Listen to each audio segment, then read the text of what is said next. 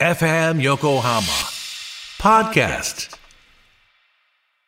こんばんは、ジャパタフットボールクラブ、のろぶです。番組スタッフの森谷です。コミックアトラスでございます、はいえー神奈川県にゆかりのある漫画家の先生をゲストに招きこれまで辿ってきた道のりを覗き見させてもらって過去の面白がり方を学びこれからの生き方のヒントを発見する番組でございます、はい。もうねたくさん反響もらってますね、はい、ありがたいことに。ハッシュタグコミックアトラスでも、はい YouTube の方にもコメントもらったりして、はい。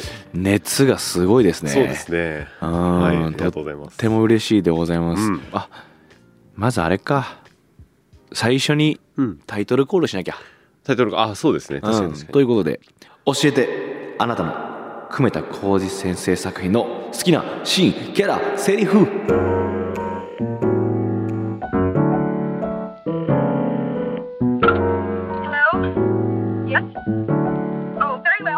いえ。よし。イエーが来たんだね来ましたね。これ楽しい回ですから。そうだね、ご褒美ですが、月に1回の。はい。前回も楽しかったですからね。確かに毎月1回ぐらいやってますね、そうですね。そうなんですよ先生が来たたびにこううんできる。やってる、はい。楽しいですね。楽しみにやってました。そうなんで。す皆さんからね久米田浩二先生作品のはい好きなシーン、キャラセリフを大募集しました、はいたくさんうん。送ってくださいましたね、はい。もう今日はどんどん紹介していきますはい。ラジオネームアホ踊りじいさんさん。はい。こんにちは。僕が久米田先生を知ったのは勝手に改造がきっかけです。うん、コミックを全巻買おうと思わせたのは某人気探偵漫画のパロディでえ坪内チタン君が発したこのセリフ。真実は一つとは限らない。かっこ大人の意見 当時僕は高校生だったと思いますが確かにと衝撃を受け今でも胸に刻まれています。事実と真実という言葉の定義をきちんと意識したのはこの時が初めてだったと思います、うん、見た目は子供頭脳は大人を自称する天才高校生もチタン君に比べたらまだまだ子供だなと思った次第です、これ実際にね勝手に書いた11巻の1話目になるんですけどどうやらこの時サンデーで関東からだったみたいですね勝手に改造が。う,、そうなんちょうどそのタイミングであのその大人気探偵漫画うん。が救済だったらしくて、はいはい。う んそこにかぶせてきたネタっぽいですね。なるほど。はい、えー続きまして。ラジオネームラミさん。はい。こんにちは。野呂さんこんにちは。こんにちは、えー私が久米田先生作品で好きなのは小学生の時に読んだ「勝手に改造」です。うん。中でも時々あるラブコメ会が好きでカレー食べたいってダダをこねる海蔵くんに「しょうがないなそんなに食べたきゃ作ってあげるわよ」って返す海ちゃんとのさりげない会話が好きです。おーラブコメ要素が好きなんですね。その回に登場した名取家のちくわカレーは私も時々作るくらい定番メニューになりました。はいはい。海ちゃんのねあの家のカレーにはちくわが入ってるってネタがあって久米田先生もカレーにちくわ入れるんですかねと。確かにちくわだと実際うまいですよね。カレーが入ってたら、私も時々作るくらい定番メニューになりました。自炊とかするような時にやろうかなと思ったんですかね、うん。うんいいですね。ラブコメ会もいいですよね。なんか意外とねキュンとしたりしてね。うん、えー続きまして。続きましてっていうぐらいたくさん来てるね。はい。そう。すごいよ皆さん、えー絶望ネーム、えーアイランアットマーク奨学金でエロゲさん。ダメそう。ダ香メばしいね、いろいろと。ダメですよ。アットマーク奨学金でエロゲって。学校行けよ。学校行けよ。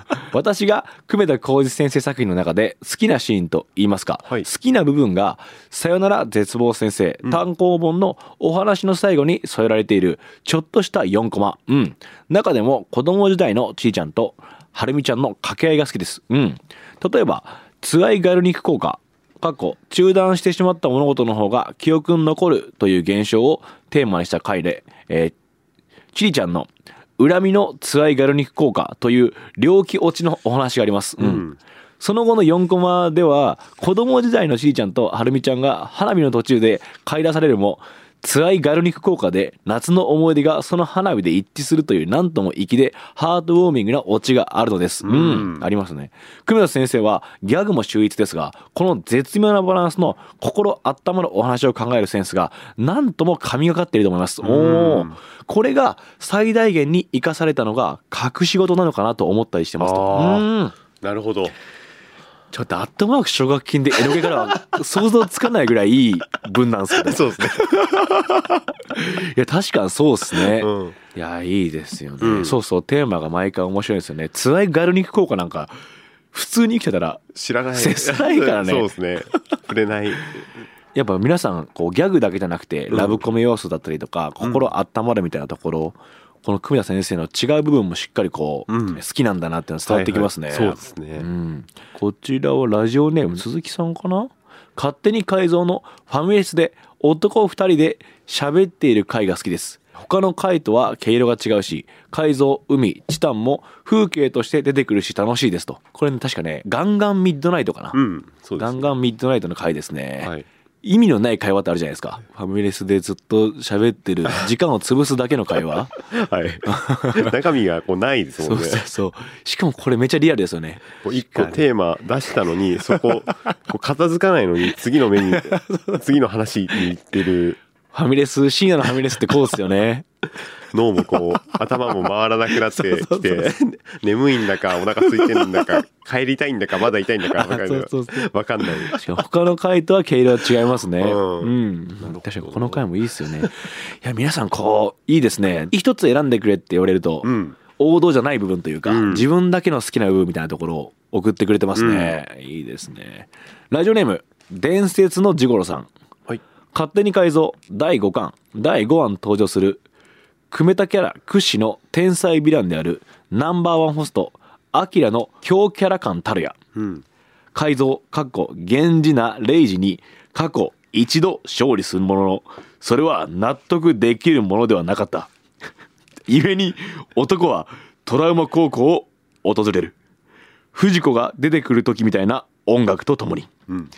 息詰まる接戦ゲームセンター嵐の出っ歯や川崎球場の三塁側など何でもかんでも貢がせることが命であるホストの命運をかけた死闘の末にアキラが見たものは貢ぐ側の快感だった。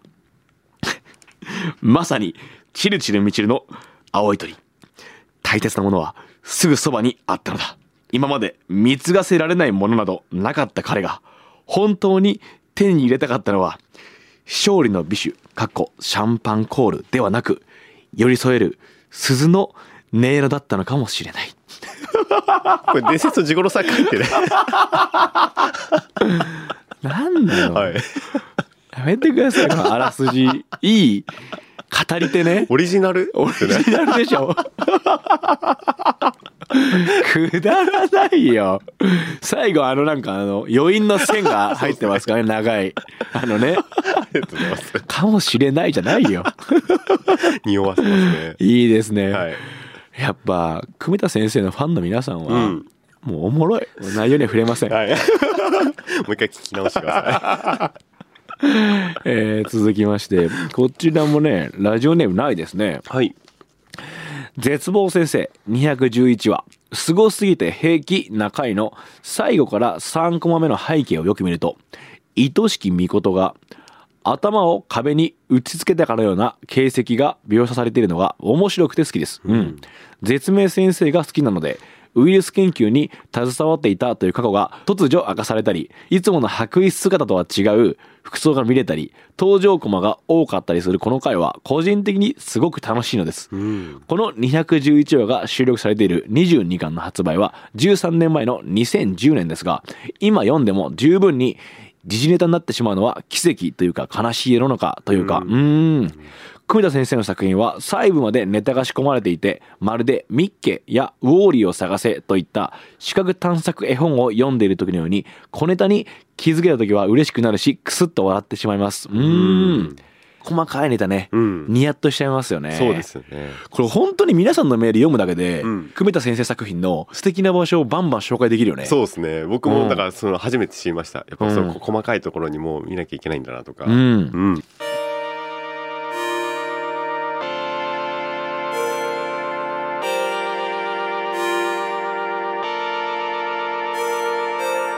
こちらはラジオネーム乃木のらさんかな？はい、ありがとうございます。まずお礼を言わせてください。ノローブ様、守屋様、コミックアトラススタッフの皆様、久米田先生をゲストに呼んでくださってありがとうございます。はい、いえ、本当。現在連載中の渋谷ネオファミリーが救済中ということもあり、うん久米田先生成分に、上、乾きを覚えそうなところにラジオ出演の知らせが、えーしかも3週にわたっての定期供給とは、感謝しかありません。うんありがとうございます。素敵ですね、うん熱狂的ですね。さて本題です。久米田浩二先生作品のあなたの好きなキャラということですが、はい私はさよなら絶望先生の加賀愛ちゃんが好きです。うん。加賀愛ちゃんは名は体を表す久米田先生作品のキャラの通り、どんなことにも加害妄想をしてしまうキャラです。うん久米田先生が加害妄想を日本人のメンタリティとおっしゃるほど共感しかありません。はいはい 肥後欲をかき立てられます、ん そんな性格に泣きぼくろにお下げ パーフェクトでございます、パーフェクト そして多くの人を虜にしたであろうツンワビという属性も持っています、うん。127話ではお辞儀動作で監視を倒す石頭という属性も持っています、そんな属性もりもりの彼女アニメスタッフにもファンがいるだろうことは想像に固くありません 絶望先生のアニメは回を重ねるごとに原作通りに映像化されていますが、はい。至る所に原作にない加賀ちゃんのシーンが追加されているんです、へうん。ーカメラの画角から、えー避ける加賀ちゃんなんかも追加されているんです。かわい。いアニメというと声がつくわけですが担当が後藤沙織さんなんです。ぴったりすぎる。後藤沙織さんの加賀ちゃんにつんわびセリフ言われるなんて。魅力倍増可愛さマシマシマシマシかける無限大ですわ。破壊力がすごい。気の組んでなくても好きになってしまいます。加賀愛ちゃんにの子は絶望先生に限らず隠し事渋谷にはファミリースタジオパルプにもご出演されています、どうかこれからも加賀愛ちゃんかっこ加賀愛ちゃんにの子も含めよろしく お願いいたします。とんでもない熱量ですよ。すごいですね。途中からなんかブワーって加速してる感じブうん。ワーって言ってましたね。できるだけこの熱をそのまま届けるにはこのテンポかなと思って、うん。加賀愛愛がとんでもないですね。これ乃木ノラさん。すごいな。い な加賀愛というキャラクター、うん。どんなキャラクターかっていうのをこう説明してくれてますね、はい。つんわびね。いやアニメもちょっと見なきゃな。は いラジオネーム、えー上坂さん。ありがとうございます。さよなら絶望先生の加賀愛ちゃんは特に共感が深く好きなキャラです、うん。おー。さよなら絶望先生のキャラクターって結構こう出てくる生徒がみんな色の属性を持っていてはいはい属性。そう。常月まといはストーカー少女とかはいはい。木津千里ってあの僕すごい好きなんですけど、うん。几帳面でこう粘着質、うんきっちりしてないと気が済まないとか、はいはい。小森きりっていう引きこもりの少女とか、はいはい。みんなこう極端な属性を持ってるキャラがいるんですよ。うん。で加賀愛ちゃんはその中で加害妄想を持ってるキャラ、うん。特に共感が深く好きなキャラです、ん。ラジオネームなめくじさん。はい。さよなら絶望先生から私が一番好きなキャラは出席番号18番、かっこアニメ3期では19番の加賀愛ちゃんです。すおおごいな。もちろん加賀愛ちゃんが登場する回は好きです、えーその中で熟考し選んだ好きなシーンセリフはこちらになります。はいお願いします。第238話。この道はいつも通らない道、うん。加賀愛ちゃんが一生通らない道があるそう思うとなんだか切なくて通れる時に通っておこうかと。道路を作った大工さんにこんなことを言ったら嬉しくて泣いちゃうよ、私は愛ちゃんの加害妄想をしてしまう優しさが大好きです。普段通らない道は自分自身と関わりのないものでも大抵はその存在に気づかないまま一生を終える。当たり前に存在していて普段は気に留めないことを愛ちゃんはしっかり目で捉えて知ろうとしてくれる。道や風景や無機物にさえ慈悲深く感受性の高さと思考の奥ゆかしさがよく現れている。愛ちゃんの素敵な美徳と価値観を思い知らされた大好きなシーンですと。うん。あータイトルのとこに「加賀愛のガチ恋勢です」って書いてありますからねやっぱ。いやーなめくじさんも感受性が高くて、う思ん考が奥ゆかしいんじゃないんですかね、うん。こういうところに共感できるってことですもんね。3連続加賀愛フィーバータイムでしたね。うわーすげえなすすごいですよ。これラストのメールですかね、うん。こちらねラジオネームなしですね好きなシーンはさよなら絶望先生のアビルちゃんの眼帯が取れるシーンです。うん目の前の人物が全てカフカに見えて慌てるアビルちゃんに実はこのクラスは何か重大な秘密を隠しているとざわざわしました、おー。これを読んでいるとねこう分かるんですけど、はい、フーラ・カフカうん。というキャラクターいまして絶望先生愛しき望むと最初に会う超ポジティブ少女なんですよ、はいアビルちゃんっていうのは小渕アビルというキャラで、うん。DV をされてるんじゃないかっていう疑惑がある少女、なるほど。まあ、だから毎回こう怪我をしてるんですよ。はいはい。体中に包帯巻いてるみたいうん。なキャラなんですけど、はいはい。そのアビルちゃんは左目の方に眼帯をしていて、うん。その眼帯を外したらクラスの生徒がみんなカフカちゃんに見えるっていうシーンではいはい。これは何かありそうだぞっていうシーンなんですよね。ぜひ読んでもらってラストにつながるんですけど、うんいいですよねあのシーンは。ドキッとさせられますよね、うん。まあ、これまで紹介したみたいにあギャグも面白いしこうラブコメでニヤッとするシーンもあるし、うん。で心温まるほっこりするような話もあったりする中で、ラストに向かってドキッとするようなうん。演出もね、うん。最高なんですよ、はいはい。ああ素晴らしいですね。たくなってきますうねん。いや今日たくさん本当ありがとうございます皆さんメール。ありがとうございます。あのポストはい。えー X の方でね、うん。送ってくださった方もいまして、はい。キャスバルさん。はい隠し事は漫画史上に残る名作です。うん。その魅力は最終回で後藤先生が記憶を取り戻した瞬間。つまり作品一感動的な場面で舞い散る漫画原稿に金玉流星群が書かれていたところに集約されていると思います。おー初めて泣きながら爆笑するという経験をしました。おおへえいいですね。もう勝手に改造、うん。絶望先生隠し事とね、うん。たくさん皆さんからこう好きなシーンキャラセリフ送ってもらいました。はい。とんでもない熱量っすね。すごいですね。うん。だこれだけこう先生久米田浩二先生にうん。こう引き込まれてるんだなっていうのが感じました。感じますよはい。ね、すごいな。うん引き込まれてんだなみんな。でも引き込まれるよな、うん。今回のやつでまたメールもらったから、うん。そのメールに該当するか読み返しても、うん。すごい新鮮に読めるんだよね。そうですね。確かに やっぱいつ読んでも楽しいですね。うん。一回読んだらどの巻から読んでも楽しめるって感じはあるかもしれませんね。あそうかもしれないですね。ということではい。皆さん本当にたくさんのメールありがとうございました。ありがとうございます、えー番組のご感想、ん。えーハッシュタグコミックアトラスまたは CA.FM 横浜 .jp まではい。メールで送ってください。はい。お送りしたのはジャパタフットボールクラブノロブと番組スタッフの森谷でした。ありありがとうございました。がとうございました